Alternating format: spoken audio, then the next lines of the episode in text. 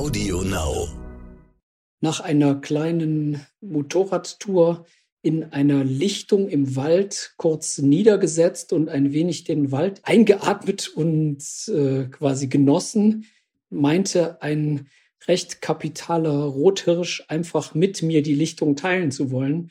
Und ich würde mal tippen auf vielleicht 20 Meter Abstand. Und das war sehr beeindruckend. Peter und der Wald. Der Geopodcast mit Peter Wohlleben.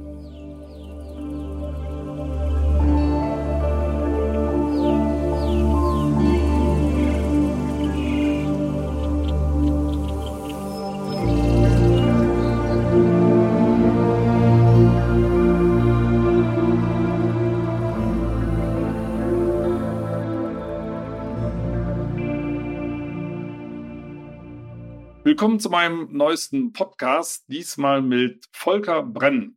Herr Brenn, Sie sind Facharzt für Allgemeinmedizin und Innere Medizin. Und bevor wir anfangen, was das mit Wald zu tun hat, wüsste ich mal gerne Ihr schönstes Walderlebnis. Was war das bisher? Oh, mein persönliches schönstes Walderlebnis. Äh, das ist in der Tat, glaube ich, eine Begegnung aus der Jugend. Ähm, vollkommen unerwartet. Ähm, nach einer kleinen Motorradtour in einer Lichtung im Wald kurz niedergesetzt und ein wenig den Wald äh, eingeatmet und äh, quasi genossen, meinte ein recht kapitaler Rothirsch einfach mit mir die Lichtung teilen zu wollen. Vollkommen unerwartetes Ereignis und äh, sehr beeindruckend, weil der war gar nicht weit von mir entfernt, weil ich da einfach so im Gras saß und äh, offensichtlich nicht genug Lärm gemacht habe, um ihn zu verscheuchen. Und ich würde mal tippen auf vielleicht 20 Meter Abstand. Und das war sehr beeindruckend. Wow, kann ich auch nur sagen. Das, das finde ich auch sehr beeindruckend. Das kommt ja extrem selten vor. Und da sind wir eigentlich auch schon beim Thema, weil diese großen Säugetiere, wie ich auch schon mal vom Namen betrachten konnte, sind häufig voller Zecken. Und das war einer der Gründe, warum ich sie mal aufgesucht habe. Ich weiß gar nicht, wie lange das schon her ist. So drei, vier Jahre würde ich mal schätzen. Ne? Also ich meine, Sie dürfen jetzt gerne hier auch Arztgeheimnisse preisgeben, weil das ist in dem Fall. Minimum, ich glaube es schon länger. Vielleicht ist das schon viel länger her. Äh, weil mich ähm, Kopfschmerzen. Ich glaube, da waren Sie, da waren Sie offiziell noch Förster. Ja, das bin ich übrigens immer noch. Äh, also lege ich großen Wert drauf. Ich bin kein Bäume abhackender Förster, aber das sollen Förster per Gesetz übrigens sowieso nicht. Die sollen eigentlich für Schutz und Erholung sorgen. Und da sorge ich mehr denn je für. Nein, aber ich verstehe das schon. Also nicht mehr im Sinne von, ich äh, bin jeden Tag im Wald unterwegs und weise die Waldarbeiter an, äh, Brennholz zu machen. Aber also ich meine, es wäre damals ein, ein akuter Borreliose-Ausbruch schon gewesen, ja. äh, weswegen ich gekommen bin. Ja, und zwar waren es bei mir Kopfschmerzen. Ich kenne das, sagen wir mal, so von Wetterfühligkeit, wenn das, wenn so ein Umschwung vorbesteht, da habe ich mal für ein paar Stunden Kopfschmerzen, dann lege ich mich ins Bett und morgens ist es wieder gut. Und in dem Fall hielten die bestimmt eine Woche an, habe ich da, da war doch mal was. Ähm, vielleicht solltest du das mal nachgucken gehen. So, und da bin ich bei Ihnen aufgeschlagen. Und zwar, ich überlege gerade, ich glaube, das war eine Empfehlung von meiner Hausärztin. Ähm, und mit Borreliose kennt sich ja nicht jeder aus. Das habe ich auch schon mitbekommen. Und da kursieren ja die allerwildesten Dinge. Da können wir auch gleich mal drüber reden. Ähm, aber gehen wir vielleicht mal der äh, Reihenfolge nach, wie es überhaupt zu Borreliose kommt und was das überhaupt ist. Also fangen wir mal mit der Zecke an. Wenn man jetzt durch, durch den Wald streift, so wie ich und Sie vielleicht auch, oder vielleicht auch nur im Schwimmbad liegt, fängt man sich einen Zeckenbiss ein. Und Zecken, das sind ja diese kleinen sechsbeinigen, gehören die eigentlich zu den Milben? Ich weiß es gar nicht. Ja, ja Art, zur ne? Familie der Milben auf jeden Fall, ja. Ne? Das ist eine der größten Milben, ja. die wir kennen. Ja, ich glaube, die werden immer größer. Ne? Ist da nicht so noch neulich so eine Art eingewandert, die noch viel größer ist als die heimische? So eine, ich weiß gar nicht, wie die heißt. Ähm, so eine, so, eine, so eine subtropische Zeckenart, die sehr schnell laufen kann. Ja, die kommt dann mit der Geschwindigkeit fast auf die Weinbergschnecke. Die anderen Zecken können, können nicht so schnell, aber die, die kriegt dann die Weinbergschnecke. Also das heißt, man kann doch noch weglaufen. Ich habe jetzt echt jetzt im Ernst schon befürchtet, das sind so Zecken, sagen wir mal, die so schnell wie Spinnen laufen können. Und Spinnen sind ja schon ganz schön schnell, ne? je nachdem. Also Weinbergschnecke, okay, die schaffe ich noch. Die, die, die meisten Schnecken sind eher die Lauerer, die so am Grashalm sitzen und am Busch und darauf warten, dass jemand vorbeistreift. Also, äh, die Zecke, die einem hinterherläuft, also die Jäger, die sind in der Tat eher selten und die Einheimischen sind recht langsam und die jetzt zunehmend aus den ja aus äh, dem Ausland zu uns kommen, die ein bisschen schneller sind. Meines Wissens sind die aber immer noch nicht so schnell, dass sie mit Spinnen mithalten können oder sie jetzt äh, ohne Probleme einholen könnten. Weil gut, also da bin ich, bin ich so halbwegs beruhigt. Obwohl, wenn man so in der Wiese liegt, würde das ja schon reichen. Ne? Dann das reicht allemal. Kommen die also angekrabbelt also, und, und die sind ja eine Ecke größer, diese neuen Zecken, oder? Ja, also bestimmt dreimal so groß hm. wie unser heimischer Holzbock. Und die haben dann auch ganz andere Sachen im Gepäck. Okay, also bevor wir das Horrorkabinett aufmachen, fangen wir vielleicht erstmal mit den heimischen fiesen Sachen an. Also so eine Zecke, so, die hat sich jetzt eingebohrt. Also die, wenn ich das richtig sehe, auch an mir, dann mögen die ja weiche, warme, dünnere Hautstellen, wo sie dann sich irgendwann niederlassen. Jetzt sitzt sie drin und ich merke das. Also wie werde ich das Viech erstmal wieder los? Korrekt. Also erstmal mit dem Merken ist so eine Sache. Die haben in ihrem Speichel recht interessante Enzyme und Proteine, die eben dafür sorgen, dass sie das lange Zeit gar nicht merken. Das ist nicht so wie bei einer Pferdebremse oder bei einem Moskito, dass das direkt anfängt zu jucken oder dass sie den Stich oder Biss, ich glaube korrekterweise sagt man trotzdem Stich, obwohl man eigentlich überall findet Biss, aber ähm, naja, wollen wir jetzt nicht, nicht vertiefen, aber letzten Endes, bis sie das wirklich merken, haben die sich schon ja wahrscheinlich ihre Portion Blut äh, abgeholt. Und die liebsten Stellen in der Tat sind dünne Hautstellen. Die Kniekehle ist sehr äh, beliebt. Die Leistenregion ist extrem äh, charmant für die Zecke. Und so am Kopf, am Haaransatz und hinterm Ohr sind so die ganz klassischen Stellen, wo sich gerne Zecken niederlassen. Also meine mieseste Stelle war mal das Trommelfell. Das ist oh, auch ja. cool, kann ich nur sagen. Das gibt ein schönes Kratzgeräusch, wo man dann jedes Beinchen bewegen hört. Ich war da gerade mit der Gruppe im Wald unterwegs für zwei Tage, also ich konnte auch nicht direkt zum Arzt. Ähm, ja, das braucht ein bisschen Durchhaltevermögen. Ähm, jetzt hat die sich da eingebissen. Jetzt kursieren die wildesten Gerüchte, wie man die rauskriegt. Drehen, ziehen, manche sagen linksrum, rechtsrum. Es gibt. Ja, und Öl drauf tun oder Patex oder, oder was. Feuerzeug hinten dran halten, wobei ich das insgesamt grenzwertig finde, auch für die eigene Haut. Also es gibt ähm, inzwischen sehr einfach zu besorgen, in der, entweder in der Apotheke oder teilweise kriegen sie das auch schon im Reisebedarf als, als Werbegeschenk an der Kasse mit dazu, wenn sie einen Rucksack kaufen. Ähm, so kleine, äh, sind so groß wie Scheckkarten und äh, haben dann so eine entsprechende Aussparung an der Ecke.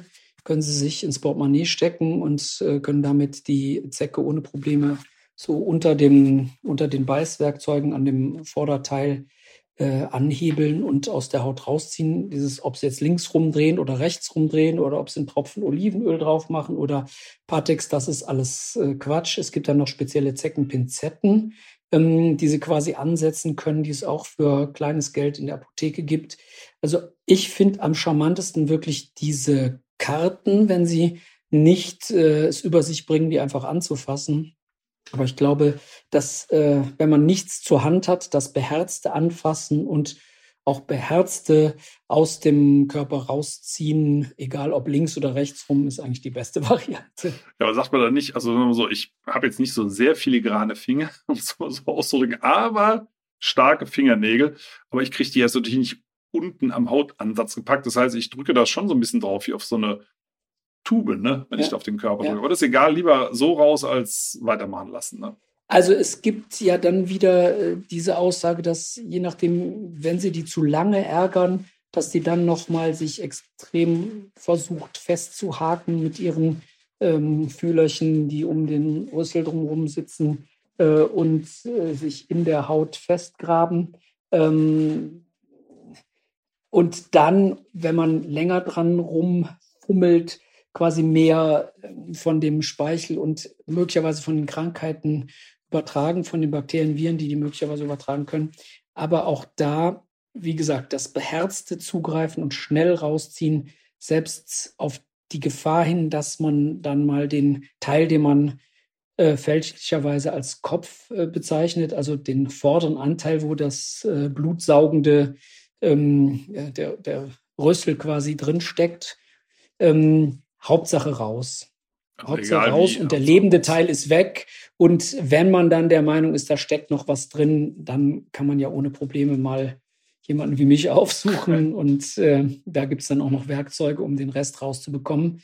Ähm, aber in der Regel, das Wichtige ist, beherzt zugreifen und relativ schnell handeln und nicht, sich nicht trauen und ähm, jetzt zu verkopft an die Sache rangehen. Einfach raus. Gut, dann, das ist ja, muss man sagen, mittlerweile das bisschen das Blöde, wenn man mit äh, Kindergruppen unterwegs ist dann darf man das ja gar nicht mehr. Ne? Also ohne Einverständnis der Eltern. Das heißt, man müsste, man, mal angenommen, man ist mit den ganzen Tag mit den Kindern unterwegs, dann die Zecke machen lassen und dann die Kinder da so nach Hause schicken. Ne? Das ist ja eigentlich dann ein bisschen blöd.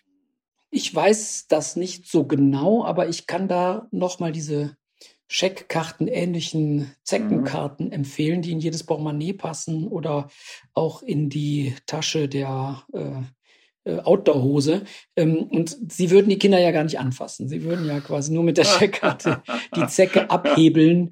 Äh, ich könnte mir vorstellen, dass das vielleicht eine Krücke wäre. Ich, ich befürchte, der Trick gilt juristisch nicht, aber ich weiß es auch nicht so ganz genau, muss ich ehrlich sagen. Aber stimmt das, dass die Zecken, also es geht ja, da kommen wir gleich dazu, um die Bakterien, die die übertragen oder auch Viren, ähm, dass die erst nach 24 Stunden anfangen zu saugen oder ist das ein Märchen? Ähm, nee, ich glaube, das ist äh, ein Märchen. Die versuchen schon relativ schnell, also die suchen sich die perfekte Stelle, die krabbeln schon eine Weile auf dem Körper rum, die fallen nicht auf einen drauf und fangen direkt an der Stelle, wo sie hinfallen, an zu saugen. Die suchen sich den idealen Platz und fälschlicherweise nimmt man an, dass die quasi entweder den Rüssel direkt in irgendeine so Vene stecken, durch die Haut durch. Die haben tatsächlich, ähm, die kratzen im Prinzip die Haut an und bilden eine kleine Wunde, in die dann Kapillare aus der Haut einsprießen und diese angekratzte Stelle bietet dann so ein Blutreservoir, in dem sich dieses Blut sammelt. Und das äh, trinken die dann quasi aus diesem kleinen Blutbecken. Das dauert eine Weile, bis die diese Wunde hergestellt haben, um dort das Blut rauszubekommen. Das ist nicht wie beim Moskito draufsetzen, Rüssel durch die Hautpore stecken, Vene suchen und rein. Das dauert schon ein bisschen, aber dass das unbedingt immer mindestens 24 Stunden dauert, hm, das habe ich selber schon schneller erlebt. Ähm, also ich denke, nach jedem Waldbesuch einmal ordentlich zu gucken, ist kein Schaden. Sicher nicht. Und das vielleicht noch für alle Zuhörerinnen und Zuhörer. Wenn ihr jetzt denkt, ihr seid hier im Horrorkabinett, ja gut, irgendwo stimmt das natürlich auch ein bisschen, aber es geht ja darum, äh, wie man Abhilfe schafft, äh, wie man äh, das therapieren kann. Ne, also es geht jetzt nicht darum, euch schlaflose Nächte zu beschaffen, ähm, sondern zu gucken, wie kommt man da raus. Und dazu muss man einfach verstehen, was macht die Zecke da überhaupt. Ne? Ähm, ja, und da, dazu gehören eben solche Sachen wie, naja, die hat sich eingebohrt, aber das kann ja noch nicht so lange her sein. Also muss ich da nichts untersuchen lassen. Und das wäre dann falsch, weil es durchaus sein kann, dass die eben schon nach ein paar Stunden loslegt und wenn die saugt, die spritzt ja auch glaube ich, so ein bisschen so eine Art Betäubungsmittel rein, dass man es nicht so leicht merkt und irgendwelche Substanzen, ja, dass das Blut ja. nicht kriegen. Und dabei kommen dann leider die blinden Passagiere mit an Bord, an unser, an unser Bord sozusagen. Ja. Und ähm, das ist, ist ja, diese, diese, also eins davon ist die Borreliose. Und was ist das eigentlich genau? Es sind Bakterien, aber es sind ja keine normalen. Ja, also die, die klassische äh, Erkrankung durch Zecken, gegen die man auch impfen kann, ähm, ist im Prinzip eine virale Erkrankung. Um die geht es aber jetzt gerade bei Ihrer Frage nicht. Vielleicht komme ich da später nochmal drauf zurück. Fakt ist, dass die Borreliose eine durch ähm, atypische Bakterien hervorgerufene Infektion ist. Und zwar deswegen atypische Bakterien, weil die in der Lage sind, ähm, nachdem sie den Wirt äh, erreicht haben, sich zum einen äh, durch Zellmembranen durchzubohren. Die haben im Prinzip so ein so ein Schraubgewinde und können sich in die Zelle arbeiten und können sich dann innerhalb der Zelle vermehren. Also der Wolf im Schafspelz äh, sozusagen gehören zu den intrazellulären ähm, atypischen Bakterien. Und äh, deswegen werden sie von unserem Abwehrsystem, den Lymphozyten, den Fresszellen, alles, was äh, in unserem Körper dafür sorgt, dass Eindringlinge ähm, erwischt werden, ein bisschen verstecken, indem sie sich quasi in die Zelle eingebohrt haben und dann dort äh, ja ohne Gefahr weiter vermehren können und teilen können. Ich muss sagen, das erinnert mich aber doch ein bisschen an den Film Alien. Ich weiß nicht, ob Sie den ja. mal gesehen haben. Also sorry, dass ich das nochmal aufkochen muss, aber das ist, also, hat natürlich mit der Realität nichts zu tun, aber sieht in groß so fies aus, wie ich das hier in klein anhört. Auch wenn wir in Ihrem Podcast jetzt wirklich nicht unbedingt ein Horrorszenario äh, aufbauen wollen, aber wenn ich mir die Zecken in der äh, mikroskopischen Vergrößerung angucke, und das mache ich teilweise auch den Patienten, wenn mal der Kopf drin geblieben ist oder das, was wir als Kopf bezeichnen, fälschlicherweise, und ähm, man das mit dem Auflichtmikroskop anschaut, das hat schon so ein bisschen Erinnerung auch an Alien, weil diese ähm, Beißwerkzeuge, äh, da sind viele kleine Ärmchen drumherum. Oh. Also das sieht schon, sieht schon bedrohlich aus. Oh, muss ich sagen, gut. Also das, äh, ich meine, gut, es ist zur Ehrenrettung der Zecken muss man sagen, die sind ja nicht böse, die wollen ja eigentlich nur essen oder fressen. Ja, sich ähm, weiter vermehren. Die wollen einfach aber, sag mal, der Biss selber, ihre Brut. Genau, das, genau. Also da, da ist ja, wäre jetzt erstmal nichts gegen einzuwenden oder es wäre kein Drama, wenn sie dabei nicht Krankheiten übertragen, was die Zecken ja gar nicht unbedingt wollen. Aber diese Borreliose, die ist ja schon ein bisschen fies. Ne? Also ich weiß, ähm, jetzt als Förster ist das jetzt sogar eine anerkannte Berufskrankheit, wobei bei mir wollte man das ja nicht anerkennen. Das hatten wir ja auch mal besprochen in dem Zusammenhang. Aber also ich selber habe eigentlich seit ich das mal im Blut habe untersuchen lassen, und das ist, glaube ich, die erste Blutuntersuchung ist schon, keine Ahnung, 25 Jahre her, 20, 25 Jahre, habe ich relativ hohen Antikörpernachweis. Aber wenn diese Viecher jetzt einmal drin sind, sind die eigentlich dann immer schädlich oder was machen die dann eigentlich? Hm, also, wir haben verschiedene Phasen bei der Borreliose. Das ist ganz wichtig zu verstehen.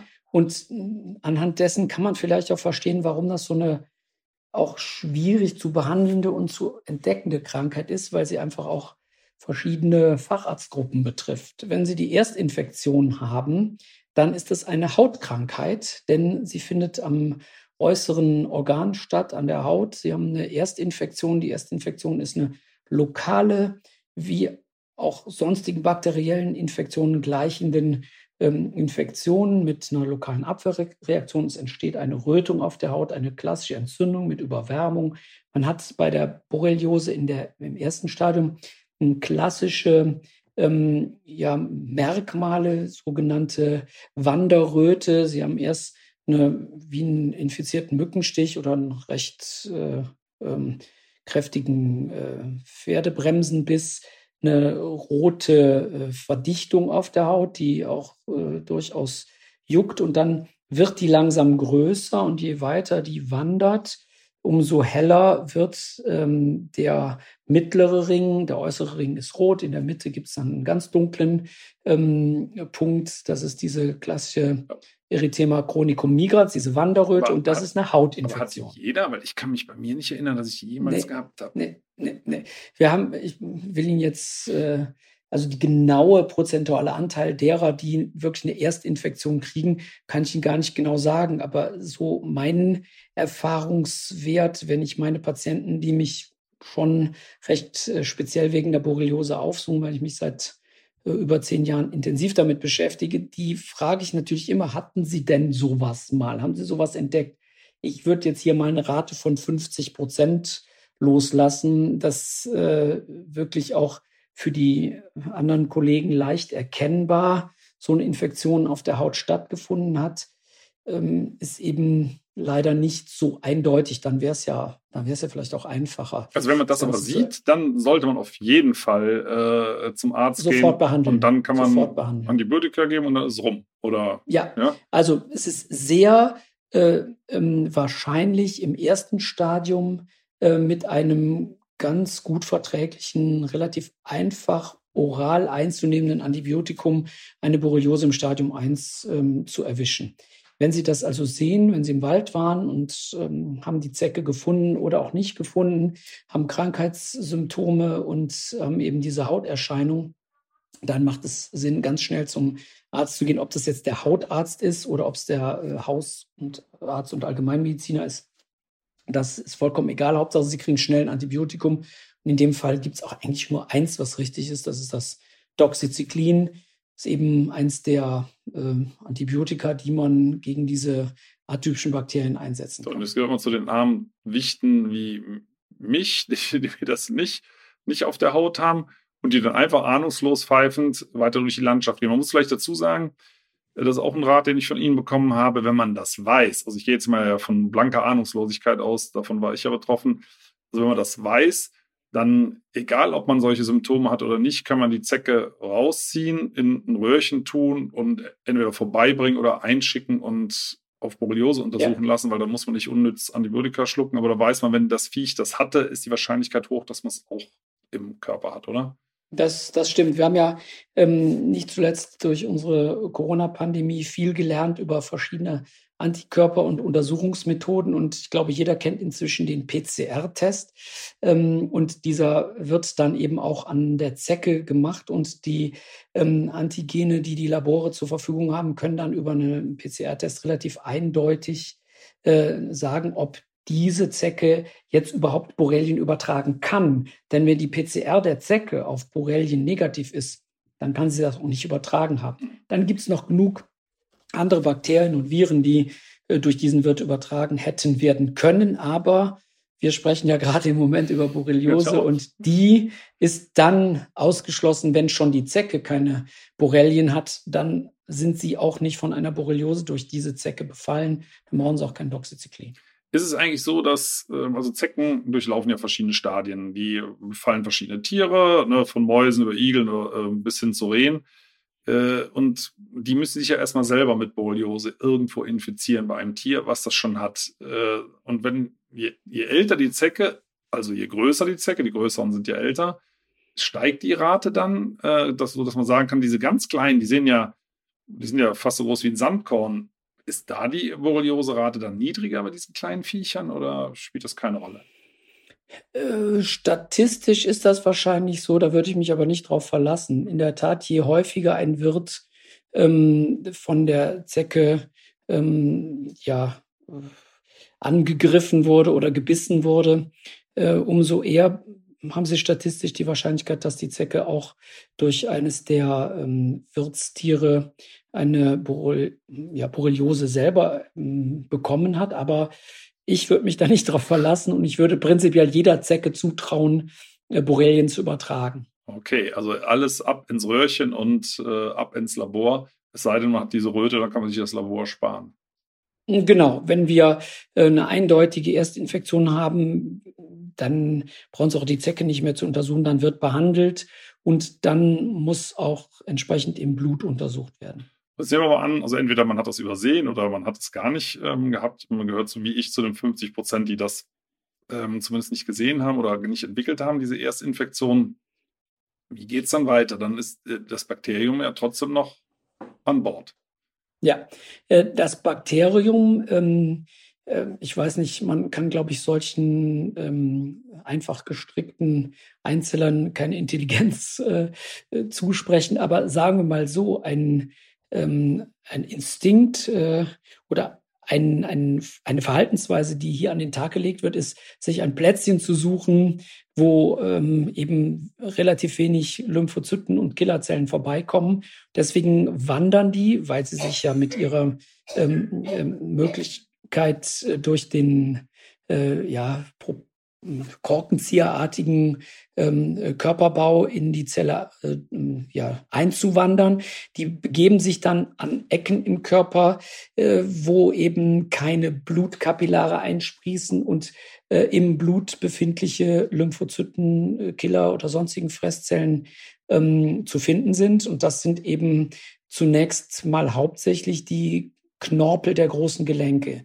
Die Knorpel werden durch äh, Diffusion ähm, äh, ernährt. Äh, in den Knorpel selber sprießen keine Blutgefäße ein, sondern aus der Gelenkflüssigkeit zieht sich der Knorpel seine Nährstoffe und ähm, das scheinen die Borrelien irgendwie zu wissen. Und äh, deswegen ist das zweite Stadium dieser Erkrankung auch relativ typisch mit äh, Gelenkbeschwerden ähm, äh, gekennzeichnet und nennt sich dann Lyme Disease. Ähm, das kommt daher, dass eine Region in ähm, Nordamerika äh, in den 50er Jahren des letzten Jahrhunderts da extrem befallen war. Das ist die Region um Lyme, wo relativ viele Holzarbeiter ähm, durch den Holzbock und die äh, übertragene Borrelien so derart erkrankt waren mit extremen Gelenkschmerzen, dass die ganze Region wirtschaftlich in die Knie geriet, weil keiner mehr die Bäume fällen konnte, weil die alle Gelenkschmerzen hatten. Und in dieser Region ist dann auch diese äh, äh, Borreliose oder Zeckenerkrankung ein bisschen näher erforscht worden und es hat seitdem den Namen Lyme Disease. Das kommt aus dieser Region. Sprich, sie haben dann einfach extreme Gelenkschmerzen, allgemeine ähm, Schwäche kommt gerne dazu, weil das Immunsystem natürlich im Hintergrund die ganze Zeit arbeitet. Auch wenn es nicht genau weiß, wogegen, ähm, gibt das doch ein gewisses äh, Krankheitsgefühl, ein allgemeines. Und ähm, sage ich mal, bevor dann das dritte Stadium erreicht ist, wo es dann an die Nerven äh, geht, ähm, kann auch die Borreliose im Stadium 2, die die Gelenke betrifft, lange unentdeckt bleiben, weil dann doch häufig eben diese 50 Prozent der Menschen sich nicht erinnern können, jemals von einer Zecke ähm, gebissen oder gestochen worden zu sein und dann erst zum Orthopäden gehen, der natürlich alles Mögliche vermutet, nicht unbedingt aber eine Borrelie, zumal ja nicht bekannt ist, dass man einen Zeckenstich hatte. Und das macht es eben so schwierig. Vielleicht nochmal ganz kurz auf, die, auf das Städtchen Leim. Also, wenn ich das richtig in Erinnerung habe, lag das im Endeffekt daran, dass die Weißwedelhirschpopulation relativ hoch war. Ne? Dass man sagt, also große Pflanzenfresser verursachen eine hohe Zeckenpopulation. Klar, ne, die ja. lauern ja an diesen Wildwechseln, wo das Wild immer lang äh, läuft. Das hat ja auch so Trampelpfade und befallen die dann natürlich sehr häufig, wenn da viele vorbeikommen. Und ich war jetzt ähm, vor drei Wochen in Rumänien und in den Karpaten herrschen, zumindest dort, wo wir waren, noch natürliche Wilddichten. Da gibt es auch Bären, mhm. da gibt es Wölfe, da gibt es Luchse und Hirsch und Reh sind da in einer relativ kleinen Zahl vorhanden. Und wir sind da fünf Tage kreuz und quer durchs Gestrüpp gelaufen und ich habe insgesamt zwei Zecken eingesammelt. Also das habe ich hier nach fünf Minuten, wenn ich hier äh, durchs Unterholz laufe. Mhm. Also dass man wirklich sieht, diese, diese Wildbestände im Gleichgewicht, ähm, das ist, da, da gibt es das Zeckenproblem nicht. Die haben uns immer komisch angeguckt, wenn wir da durchgelaufen sind und jedes Mal, so, wir sind eine Stunde durch hohes Gras gelaufen und haben sofort dann mal unsere Hosen nachgeguckt auf dem nächsten Weg. Nichts. Ne? Also es ist wirklich unfassbar, wie stark das korreliert ist mit natürlichen oder völlig überhöhten Wildbeständen. Ja, das ähm, äh, ist in der Tat so beschrieben und ich glaube, da können Sie ähm, mehr darüber berichten als ich, denn Sie waren ja eher äh, in der vorigen Zeit in diesen Regionen mit den erhöhten Wildbeständen unterwegs. Ja, genau. Und äh, jetzt noch auf mich zurückzukommen, also ich habe das wirklich, also da müssen wir nochmal anders anfangen. Also, wenn, wenn man zu einem normalen Arzt geht, also der sich nicht so intensiv damit beschäftigt, ich will gar keinen äh, Kollegen oder Kolleginnen-Bashing machen, sondern einfach nur das, auf was viele Menschen treffen. Ähm, man geht zum Arzt und sagt, machen Sie mal einen Borreliose-Test und die testen dann nur auf Antikörper. Also ich mache das, ja. das ist laienhaft. Also wenn Sie irgendwas Falsches sagen, unterbrechen Sie mich. Die testen ja. nur auf Antikörper und es wurde jahrelang irre hohe Antikörperwerte festgestellt bei mir mit Schwankungen, aber immer sehr hoch. Da gibt es ja verschiedene. Anscheinend habe ich nur so in Erinnerung. Aber ich saß immer munter und fröhlich auf dem Arztstuhl und mir fehlte nichts. Ne? Und dann hieß es ja, das ist so eine Art immunologische Narbe. Also der Körper erinnert sich, nur das Immunsystem, die, die Antikörper sind noch da. Das kann schon mal passieren. Ähm, und ich bin da, wie gesagt, so 20 Jahre munter durch die Gegend gestiefelt und habe gesagt, okay, mir kann Borreliose offensichtlich nichts anhaben, bis auf einmal dann eben diese Kopfschmerzen auftauchten. In was für einer Phase war ich da, falls man das überhaupt noch so beurteilen kann? Also die neurologischen Symptome sind dann, äh, ähm, die Trennung ist dann nicht mehr ganz so scharf. Sie haben eigentlich eine Neuroborreliose dann, wenn die Zecken wirklich ihr Zentralnervensystem erreicht haben, wenn die es ins Liquor, ins Hirnwasser geschafft haben und dann ihr äh, Gehirn oder Rückenmark befallen, dann haben sie eine sogenannte Neuroborreliose. Aber der Weg dahin ist durchaus mit vielen Zwischenphasen ähm, ausgestaltet und äh, auch der Patient mit einer Phase 2 Borreliose, also mit der die die Gelenke betrifft, ob es jetzt nur die großen oder die kleinen sind oder dann auch irgendwann Muskeln und Sehnen, also der so den ähm, äh, körperlichen Schmerz hat, der hat dann gern auch neurologische Symptome. Bei Ihnen ist das sicherlich ein Zwischending gewesen. Also ähm, der Kopfschmerz ist schon relativ typisch für den Übergang in die sogenannte dritte mhm. Phase, das ist die Neuroborreliose, wo dann auch irgendwann Lähmungen mit dazukommen. Äh, so Gesichtslähmung ist eigentlich das, was dann die Neurologen klassischerweise auch nach Borreliose untersuchen. Ähm, aber schon ab dem ersten Stadium sind neurologische Begleitsymptome absolut ähm, gang und gäbe. Also wenn Sie in der ersten Phase der Hautinfektion, da fühlen Sie sich teilweise wirklich wie bei einer Grippe mit ähm, Kopfschmerzen, Gliederschmerzen, Nackensteifigkeit. Im zweiten Stadium ähm, ist auch ein fließender Übergang mit chronischer Müdigkeit, Konzentrationsstörungen.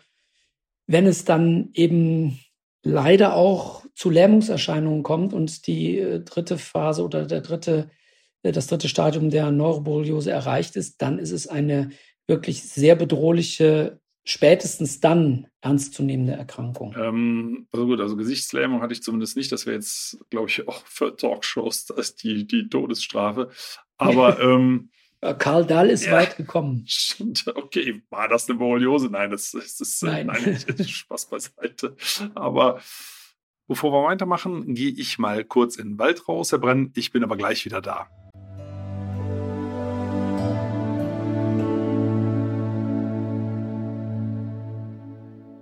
Hier draußen im Wald gucke ich mir mit euch jetzt mal verschiedene Zeckenfallen sozusagen an, also Stellen, wo ihr sehr leicht Zecken bekommen könnt. Also jetzt sind wir erstmal hier auf dem normalen Weg. Da kann das eigentlich nicht passieren, weil da gibt es keine Vegetation, wo die Viecher sich festhalten können. Aber hier am Rand zum Beispiel, hier, hier haben wir so Brennnesseln. Ja, ähm, da würde das schon gut passen. Durch Brennnesseln gehen Rehe jetzt auch nicht so gern. Aber hier durch die Brennnesseln führt so ein kleiner Pfad. Und dieser Pfad ist ein Wildwechsel. Das heißt, es ist wie so ein Weg, den sich das Wild selber getrampelt hat, wo es immer wieder langläuft, teilweise sogar über Jahrhunderte, immer über dieselben Wege. Und da lauern natürlich besonders viel Zecken in der Vegetation, so in der kniehohen Vegetation. Die hören das Trampeln, die riechen den Schweißgeruch, ja, auch von euch.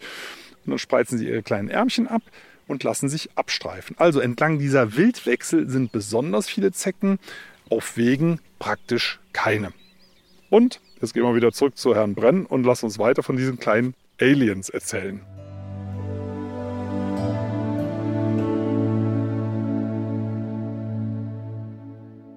So, jetzt wissen wir, wo genau die Zecken lauern. Und jetzt geht es weiter in unserem Gespräch mit Herrn Brenn. Ich komme nochmal auf die, auf die Untersuchung zurück. Ähm, als ich zu Ihnen gekommen bin, dann haben Sie gesagt, ja, wir müssen nicht nur die Antikörper untersuchen, sondern ich glaube, ja. es hieß LTT-Wert, wenn ich das richtig, also ja, so ein ja, Aktivitätswert. Da bin ich jetzt vielleicht habe ich nicht konkret geantwortet. Nein, nein, nein, das, also ich habe gar nicht konkret gefragt, aber das, das ähm, ist jetzt, glaube ich, der entscheidende Punkt, ähm, wo man sagt, also das sollte man, zumindest nach meiner Erfahrung, dringend dazu fragen, wenn man ja. Antikörper äh, hat, ist, weil dann kann man ja, glaube ich, beurteilen, ist der Knilch da wirklich noch aktiv oder ist das hm. wirklich nur so ein Nachhall des Immunsystems? Ich, ich, ich würde das jetzt gerne sehr ehrlich beantworten und mache mich jetzt wahrscheinlich unbeliebt bei allen Ihren Zuhörern, die aus dem neurologischen Fachkreis kommen. Ähm, der LTT, der Lymphozytentransformationstest, ist nach meiner Erfahrung der letzten zehn Jahre als, ja, ich kann mich, glaube ich, Borreliose-Arzt nennen, äh, und ähm, der Erfahrung verschiedener anderer Fachgruppen durchaus der Test, mit dem man überprüfen kann, inwiefern der Körper im Moment gegen einen ähm, Borrelienbefall kämpft. Ich mag vielleicht etwas ausholen. Wir haben in Deutschland äh, diesen Test Anfang der 2000er Jahre ganz normal durchgeführt als Borrelien-Test, ähm, zu schauen, ob die Antigene, die von der Oberflächenstruktur der Borrelien ähm, bekannt waren, von den Gedächtniszellen, den sogenannten T-Lymphozyten oder diesen Memory Cells, den Gedächtniszellen, ähm, wiedererkannt wurden. Da geht immer so ein Schlüssel-Schloss-Prinzip einher, um dann den passenden Antikörper dazu zu präsentieren und ein Antigen-Antikörperkomplex äh, sorgt dafür, dass die Zelle sich transformiert und dann zur Fresszelle wird und das Borrelium quasi äh, phagozytiert oder aufgefressen wird. Dieser äh, Vorgang hat eben eine eine, eine Komplexität, die bedingt, dass sie einen Antikörper brauchen, eine Antikörper präsentierende und auch Antigen erkennende Zelle. Und das ist eben der Lymphozyt. Und ähm, der sagt mir eigentlich, in dem Moment setzt der Körper von dem lieben äh, Herrn Wohleben sich aktuell noch mit den Borrelien auseinander. Denn wie Sie vielleicht aus der aktuellen Situation ja wissen, sind die Antikörper sehr unterschiedlich, wenn man eine Infektion hat und man ist sich äh, deren Bedeutung auch aktuell leider nicht so klar bewusst.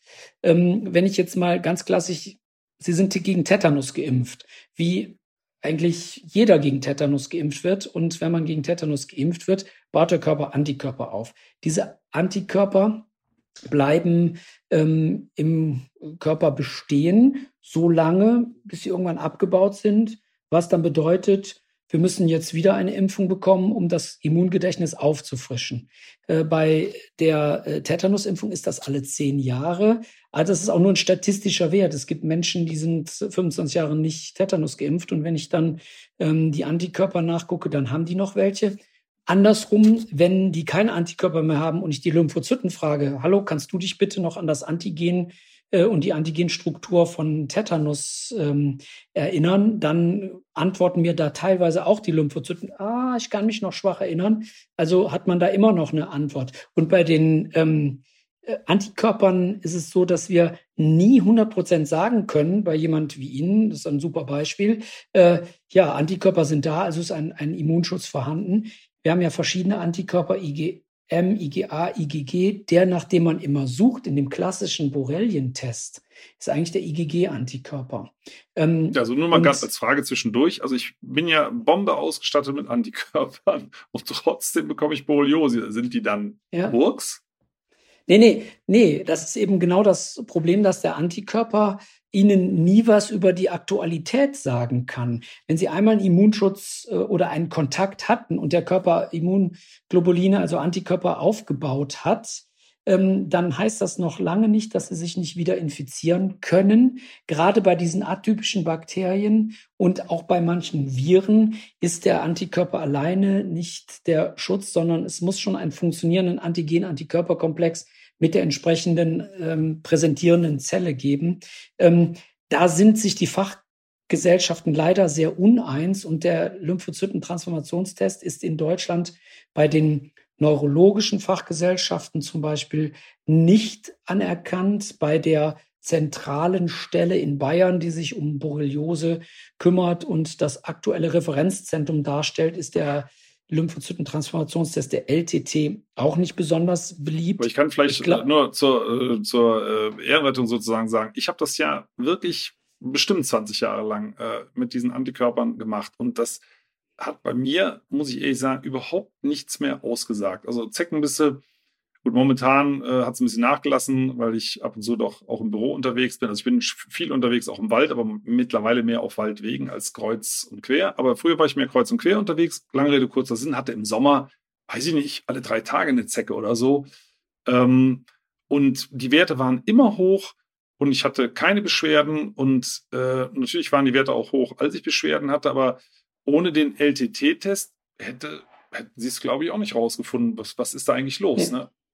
Ja, also deswegen bestehe ich auch bei jedem Patienten, der zu mir kommt, egal was der an Tests mitbringt, äh, wenn er keinen Test hat, der die Lymphozyten befragt hat, ob sie in letzter Zeit Kontakt hatten zu einer Antigenstruktur, die nach Zecke aussieht, ähm, behandle ich auch sehr ungern. Äh, denn die Antikörper alleine, die bringen uns nicht weiter. Wir haben auch bei vielen Patienten das Phänomen der äh, Antikörperkonversion. Da haben sie eben keine IgGs, sondern die IgMs, die eigentlich eher in der frischen oder mittelfrischen Phase einer Infektion vorkommen, die dann vorgaukeln, eine frische Infektion zu haben, aber die haben dann eben genau nichts, sondern die haben einfach nur eine Konversion der Antikörper, ähm, weil es schon so lange besteht, da hat der Körper irgendwann gesagt, ja, komm, ich höre jetzt auf, IgGs zu produzieren, nehme einfach die IgMs ähm, also, also es ist ein billiger Trick auf gut Deutsch gesagt, der nichts genau. bringt, aber sagen wir mal. Also, äh, ja gut, und dann nützt mir natürlich auch der Test irgendwann nichts mehr. Äh, ich meine, Sie haben das ja bei sich äh, äh durchaus erfahren, wenn ich da jetzt, mhm. äh, Sie haben ja eben schon gesagt, äh, ja. Ortsgeheimnis zählt jetzt gerade nicht. Nee, genau. ähm, Sie kamen ja und hatten relativ eindeutige ähm, Werte in diesem LTT, der sagte ganz klar, der Körper, das Immunsystem setzt sich gerade aktuell extrem mit Borrelien auseinander. Und der hat sich ja auch verändert. Den können wir dann im Verlauf eben auch testen und die Antikörper sind aber dauerhaft hoch geblieben. Genau. Das so dass wir im Prinzip sagen können, guck mal hier, hier der Test ist hoch, jetzt gebe ich hier Antibiotikum eins, zwei oder drei und ähm, dann können wir nach einem halben Jahr nochmal testen und dann sehen wir, ach guck mal, jetzt sind die Lymphozyten ganz beruhigt und äh, sagen eben nicht mehr, äh, ich setze mich gerade mit Borrelien und dem Kampf gegen dieselben äh, auseinander. Und das ist das Stichwort ähm, letzten, im letzten Teil unseres Podcasts. Wie werde ich die Viecher wieder los? Also auch da habe ich ja so ein bisschen Odyssee hinter mir, auch Horrorgeschichten erzählt bekommen. Ähm, ich weiß, ich war bei einem Neurologen, ähm, der sagt, es es gibt keine chronische Borreliose äh, oder mhm. er sagte, ja, ist, ist, da gibt es ja verschiedene Lesarten, man kriegt ja alles zu hören, so im Laufe der Zeit, wenn man die wieder loswerden will, die Viecher, dann geht das ja eigentlich erst los. Ähm, dann hieß es, es sterben mehr Menschen durch die Antibiotikatherapie als durch Borreliose. Ich auch dachte, hm, soll ich jetzt wirklich Antibiotika nehmen? Ähm, äh, und äh, entweder äh, übersteht man es, dann ist also entweder macht man das Antibiotika weg oder der Körper wird selber damit fertig. Aber wie gesagt, es gibt keine chronische Borreliose. Andere wiederum sagen, das ist chronisch, das kriegt man sowieso nicht mehr weg, auch mit Antibiotika nicht. Äh, das flammt immer wieder auf. Äh, da ist man natürlich als Patient ein bisschen verwirrt, um es vorsichtig auszudrücken. Das stimmt. Ähm, Gebe ich gerne äh, mein Statement zu ab. Noch zu den Antikörpern davor. Ähm, es gibt in der Tat sogar ähm, Untersuchungen aus den späten 90er, Anfang 2000er Jahren, wo ähm, wir seitdem wissen, dass es genetische Unterschiede gibt bei Menschen. Also nicht nur, dass Sie wissen, dass es scheinbar Unterschiede gibt, wer wird gebissen und wer nicht. Auch da sind Sie sicherlich in Ihrer äh, Erfahrung ähm, oft genug mit Menschen zusammengetroffen, die mehrfach in den Wald gehen und noch nie eine Zecke gesehen haben. Auch da gibt es scheinbar Unterschiede. Aber auf die will ich jetzt gar nicht eingehen, sondern die Unterschiede der Immunantwort äh, auf diese ähm, Borrelien, auf die Zecken. Und da gibt es in der Tat eine Untersuchung aus den Anfang 2000er Jahre, wo man genetisch unterschiedliche Voraussetzungen auf bestimmten HLA-Snippets hat, äh, wo es eben Menschen gibt, die dazu neigen, chronisch ähm, mit Borrelien ähm, sich auseinanderzusetzen. Ich glaube, da habe ich aber auch die A-Karte gezogen, stimmt's? Das ist so, ja. Diese HLA-Untersuchung war bei Ihnen auch positiv. Also da gibt es in der Tat individuelle Unterschiede, die muss man einfach auch äh, bedenken. Und ähm, wenn die chronische Borreliose, wenn man jetzt sagt, die gibt's, ich will jetzt gar nicht mich hier äh, in die Fachgesellschaften einmischen oder mich gegen irgendwelche äh, Dinge Ich stellen, weiß, Sie drücken sich sehr vorsichtig aus. Ich kann nur sagen, es hat geholfen, was Sie gemacht haben und davor nicht. Äh, das ist, ist halt der Unterschied. Also ob das, ja. ob der andere das anders sehen, äh, muss ja mal Klartext reden, dass Sie vorsichtig sind.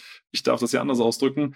Ich, kann's, ich möchte nur noch mal bis zu dem Punkt, äh, bevor Sie es weiter erklären können, zusammenfassen. Also nur noch mal für alle äh, wenn man testen lässt, dann immer auch diesen LTT-Test, dass man Unbedingt. weiß, es ist keine, sind keine alten Antikörper sozusagen von einem Zecken bis ja. vom, vom halben Jahr oder letzten Sommer, sondern äh, da tut sich jetzt was. Ne? Denn, also, der Körper arbeitet noch dagegen, der hat da noch Stress mit. Genau, weil, weil ja, einfach so Antibiotika schlucken ist ja auch keine Kleinigkeit. Ich habe es ganz gut vertragen. Die Therapie kommen wir vielleicht ja. noch gleich noch kurz drauf. Die ist ja auch nicht vom Papa, die dauert ja eine ganze Zeit. Äh, das ist ja eine Belastung, die macht man ja nicht einfach so. Ja, und ähm, dieser andere Standpunkt, dass man quasi äh, sich erzählt, chronische Borreliose gibt's nicht, doch gibt's. Chronische Borreliose ist nicht heilbar, doch ist heilbar. Ähm, an, War das bei mir eine ähm, chronische? Antibiotika ich weiß es gar nicht. Würde man das so nennen?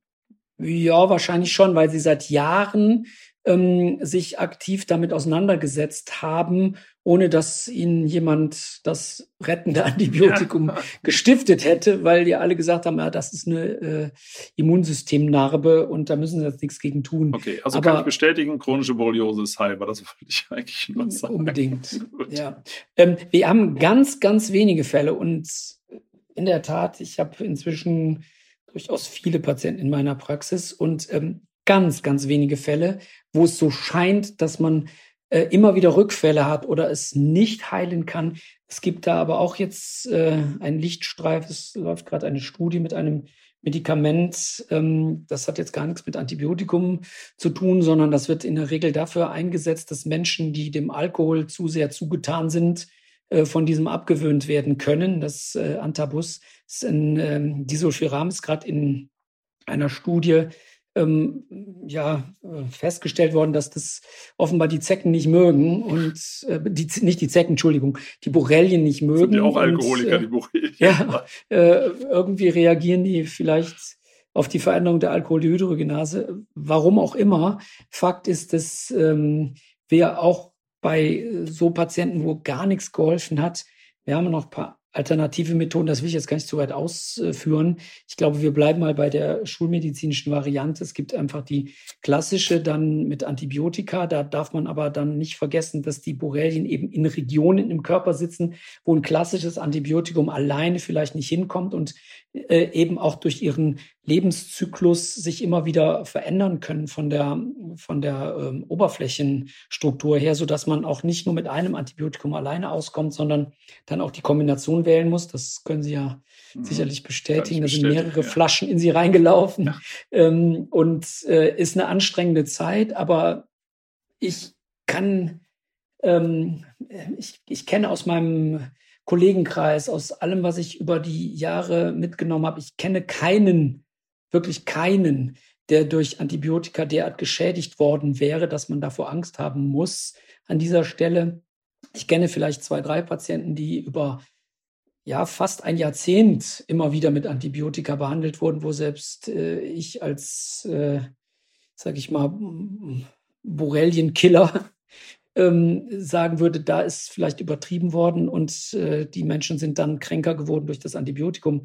Aber ich, außer wenn man jetzt eine, eine schwere allergische Reaktion hätte. Also ich kenne niemanden, der durch ein Antibiotikum in Zusammenhang mit Behandlung einer Borreliose gestorben wäre. Also da überwiegen doch eher die Fälle der schwerst erkrankten ähm, Menschen mit Borreliose, die dann in dem dritten Stadium sind und durchaus, ja, wollen wir gar nicht die Horrorszenarien mhm. weiter äh, ausbauen. Sagen wir, sagen wir mal, äh, wenn wir auf der sicheren Seite bleiben. Wir sind ja im Moment in so einer Zeit, wo man doch lieber vorbeugt, generell. Ja. Ähm, äh, nehmen wir mal an, man wird, es gibt ja Menschen, die ein bisschen affiner sind, so wie ich, also Mücken gehen auf mich, Zecken gehen auf mich.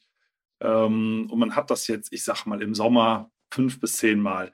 Soll man jetzt jedes Mal äh, die Zecken einschicken, jedes Mal eine Untersuchung machen oder würde es auch gehen, dass man sagt, so am Ende der Saison mache ich sozusagen einmal eine Blutprobe und gucke, was los ist? Würde das reichen oder was würden Sie empfehlen?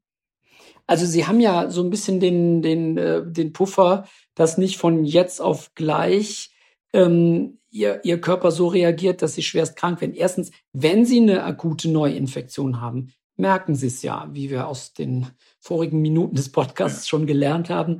Eine Erstinfektion, also sie sind einfach ein bisschen achtsamer. Sie gucken ja auch jetzt und sollten sie eine Hautveränderung haben, dann wissen sie, hier sind möglicherweise wieder Borrelien übertragen worden. Dann würden sie ja aufgrund der Erfahrungen ähm, sicherlich hier nochmal ein Antibiotikum nehmen. Auf keinen Fall bin ich einer, der jetzt sagt, ähm, Sie müssen bei jeder Zecke sofort ein Antibiotikum nehmen. Das ist Quatsch. Und in der Summe, ich glaube, so haben wir uns auch geeinigt, Sie kommen am Ende einer Saison äh, äh, mal vorbei und man macht immer mal wieder zwischendurch so ein LTT und guckt, setzt sich der Körper damit noch auseinander oder nicht. Und soweit ich mich erinnere, sind Sie ja in letzter Zeit verschont geblieben. Sind clean. Also meine, meine Borreliosen sind, sind genau. ähm, brauchen jetzt keinen Alkoholkiller. Aber mhm. ähm, würde man das auch jetzt, mal, ich bin ja vielleicht ein Sonderfall, weil ich schon sehr viele Zecken, ich bin sicher schon, das geht in den Tausenderbereich in meinem Leben gehabt habe, aber das also normale Menschen, die nicht ganz so viel des Unterhalt streifen, die kommen vielleicht auf zehn im Jahr, würde man das denen auch empfehlen am Ende der Saison. Also wenn die tatsächlich sagen wir mal, die Größenordnung fünf bis zehn Zeckenbisse haben, einmal sicherheitshalber äh, eine Blutprobe ziehen oder ist das übertrieben? Ähm, nee, ich finde das nicht übertrieben, wenn man bedenkt, was für Folgen das hat. Äh, in der Tat steht hier, stehen hier die Kosten, die man für diesen Labortest hat, der von den gesetzlichen Krankenkassen und auch von den meisten privaten Krankenkassen in der Tat nicht getragen wird. Ähm, zumindest nicht in einer Regelmäßigkeit von einmal pro Jahr. Ähm, aber sie sind hier bei etwa 150 Euro äh, Kosten. Wenn man sehr häufig Zecken ähm, im Jahr hat, ist das in der Tat eine ähm, Empfehlung, die ich aussprechen würde. Machen Sie einfach ab und zu einen, äh, einen Test, äh, ob der Körper sich damit auseinandersetzt. Und bisher fahre ich da mit meinen Patienten ganz gut mit. Und äh, so, so gibt es so eine Faustzahl, wie viel Prozent der Zecken überhaupt Borrelien in sich haben, übertragen können? So ganz, ganz Ja, gibt es gibt's in der Tat eine, eine Studie, die äh, davon ausgeht, dass über 40 Prozent der äh, Zecken äh, Krankheitserreger ähnlich der Borrelien übertragen. Wir haben jetzt noch nicht äh, gesprochen über Babiesin, Ehrlichia ja, und sonstige. da gibt es noch ein paar mehr. Aber ich sag mal, die, ja. die Borreliose wird zu gar keinem so geringen äh, Prozentsatz übertragen. Man darf aber auch nicht vergessen, dass das Immunsystem tatsächlich auch in der Lage ist, ähm, eine Borreliose selber zu bekämpfen. Man muss jetzt nicht immer denken, man braucht immer ein Antibiotikum. Gibt es durchaus Patienten mit einem Immunsystem, die das äh, in der Tat ähm, geregelt bekommen. Ja. Gut, also dann kann man nur sagen, ich, also es gibt, wie gesagt, noch eine ganze andere Reihe Krankheiten, die nicht äh, gut sind, also zu erwähnen, auch was durch die Presse ja häufig geistert. Würde, ich würde jetzt den Podcast sprengen, nur mal zum Erwähnen. Die Hirnentzündung, FSME, gegen die man sich auch impfen lassen kann, die Risikogebiete, wo die überhaupt auftaucht, die dehnen sich ja doch, glaube ich, äh, langsam immer weiter aus. Ja. Ähm, aber das ist relativ einfach und deswegen dieser eine Satz sei mir vielleicht in diesem ja, Podcast klar. gestattet. Die Frühsommer-Meningoenzephalitis ist eine schwerwiegende Erkrankung, die sofort neurologische ähm, Symptome mit sich bringt und gegen die man wunderbar impfen kann und die man auf der äh, Internetseite äh, FSME äh, Endemiegebiete ohne Probleme äh, quasi ich will nicht sagen weltweit, aber zumindest europaweit bekannt sind und auch immer aktualisiert werden. Und wenn man in Urlaub fahren möchte, gibt es nichts Einfacheres, als sich einmal kurz im Internet zu informieren. Da, wo ich hinfahren möchte, gibt es da äh, Fälle von äh, FSME, von Frühsommer-Meningoenzephalitis und dann sollte man sich auf jeden Fall impfen lassen. Wie oft muss man Denn, sich impfen äh, lassen? Nur mal kurz, kurz wie groß der Aufwand man, ist. Man hat äh, äh, zu Beginn eine Dreifachimpfung, Erstimpfung, dann einige Wochen später die Zweitimpfung, ein halbes Jahr die Drittimpfung. Und wenn man einmal grundimmunisiert ist, dann muss man alle drei Jahre aufgefrischt werden, wenn man jetzt regelmäßig in FSME-Gebiete äh, in den Urlaub fährt. Also schon ein bisschen aufwendiger, aber im Vergleich zu einer Hirnentzündung natürlich nicht. Ja. Ne? Das muss man, ja, klar, genau. also, also es ist keine schöne Krankheit. Ich glaube, dagegen ist Borreliose zumindest in, dem, der Verlaufsform nicht ganz so heftig. Ne? Ja, hier geht es halt direkt äh, an die entscheidenden empfindlichen Organe. Okay, also ich glaube, für heute reicht das erstmal. Es ging ja auch darum, muss man ganz klar sagen, aufzuklären, denn wenn man das Zeug mal an Bord hat, ich kann es nur sagen, also ich bin da relativ lange rumgeirrt, ähm, bis äh, ich sie gefunden habe und das äh, dann in den Griff gekommen ist, weil einfach es hat nicht jeder Arzt, jede Ärztin ständig damit zu tun, muss man auch zur Ehrenrettung sagen. Und wenn man sich darauf spezialisiert hat, dann sieht man auch mehr Fälle. Und dann kann ich nur sagen, äh, ich würde da mal ein bisschen rumhorchen. Ich meine, sie sitzt jetzt in Köln-Marienburg, also alles, was in dem Fahrumkreis ist, ich fahre da auch eine Stunde hin. Das ist mir wert, aber es wird möglicherweise in Hamburg, Berlin auch Kolleginnen und Kollegen geben, die sich damit auskennen. Ich kann es nur empfehlen, weil ähm, auf der anderen Seite möchte man ja keinen Waldspaziergang äh, sich vermiesen und Zecken sind jetzt auch keine Riesengefahr. Man kann es in den Griff kriegen, nee, aber man muss es ein bisschen auf dem Schirm halten. Also das Beste ist natürlich vordere Hosenbeine absuchen, deswegen bloß keine schwarzen Hosen anziehen oder äh, Jeans, die so ein bisschen leicht verwaschen sind, wo lauter verschiedene Farbtupfer äh, drin sind und man die Zecken nicht so gut sieht. Also alles, wo man die gut drauf sieht und dann immer mal absuchen, dann hat man ja schon einen Großteil auch erwischt. Und den Rest, ich fasse noch kurz zusammen, wenn festgebissen, beherzt rausziehen, also lieber schnell als äh, 100% korrekt, so ungefähr, ne? also nicht zu lange warten. Und im Zweifelsfall dann, äh, wenn keine Symptome auftreten, am Ende des Jahres mal nachgucken lassen. Viele Menschen machen eine, eh eine Vorsorgeuntersuchung und dann sagt man direkt dazu, noch kommt ein Röhrchen mehr für den Test, äh, für diesen LTT-Test.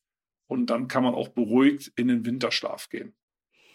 Auf jeden Fall, vielleicht noch an der Stelle, es gibt die Deutsche Borreliose-Gesellschaft, ähm, die auf ihrer Internetseite auch eine Liste hat von Ärzten, die sich ähm, doch mit Borreliose ein bisschen intensiver beschäftigen. Und ähm, in der Regel, wenn man den eigenen Hausarzt fragt und der so ehrlich ist zuzugeben, ist nicht mein Fachgebiet, vielleicht kennt er einen, in der Nähe, der sich ein bisschen häufiger damit auseinandersetzt. Ansonsten die Internetseite der Deutschen Borreliose-Gesellschaft. Genau. Und so bin ich ja mit der Hausarztempfehlung auch zu Ihnen gekommen. Also das, das äh, funktioniert zumindest grundsätzlich ganz gut.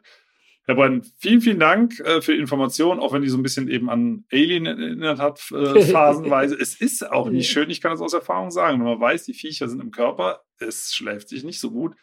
Aber schön ist, dass man es auch wieder des Hauses verweisen kann, was in meinem Fall ja, passiert ist. Also von daher ganz, ganz herzlichen Dank für den, für den Podcast. Wir sehen uns natürlich irgendwann nochmal in der Praxis wieder zum Jahresblutsaugen und ähm, ja, kann nur jedem empfehlen, trotzdem rauszugehen, aber einfach das im Auge zu behalten, ne? weil so ganz so lustig ist es nicht. Aber wenn man es weiß, wie man damit umgeht, dann ist das alles händelbar. Also vielen, vielen Dank nochmal und ähm, ich, ich sage äh, einfach an die Zuhörerinnen und Zuhörer bis zum nächsten Mal und für Sie, Herr Brent, zum, bis zum nächsten Mal in Ihrer Praxis. Tschüss. Sehr, sehr gerne. Tschüss, machen Sie es gut und viel Spaß im Wald.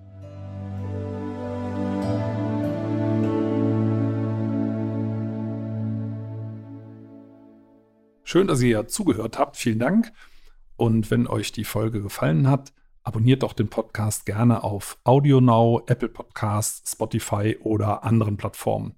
Und über eine Bewertung bei Apple Podcasts würde ich mich auch sehr freuen. Übrigens könnt ihr dort auch gerne kommentieren. In der Podcast-Beschreibung findet ihr auch einen Link für ein Abo für Wohllebenswelt, mein Magazin. Und für euch alle gibt es dann eine Gratis-Ausgabe dazu. Und jetzt gibt es zum Abschluss noch etwas Waldatmosphäre für zu Hause. Viel Spaß beim Entspannen und bis zum nächsten Mal.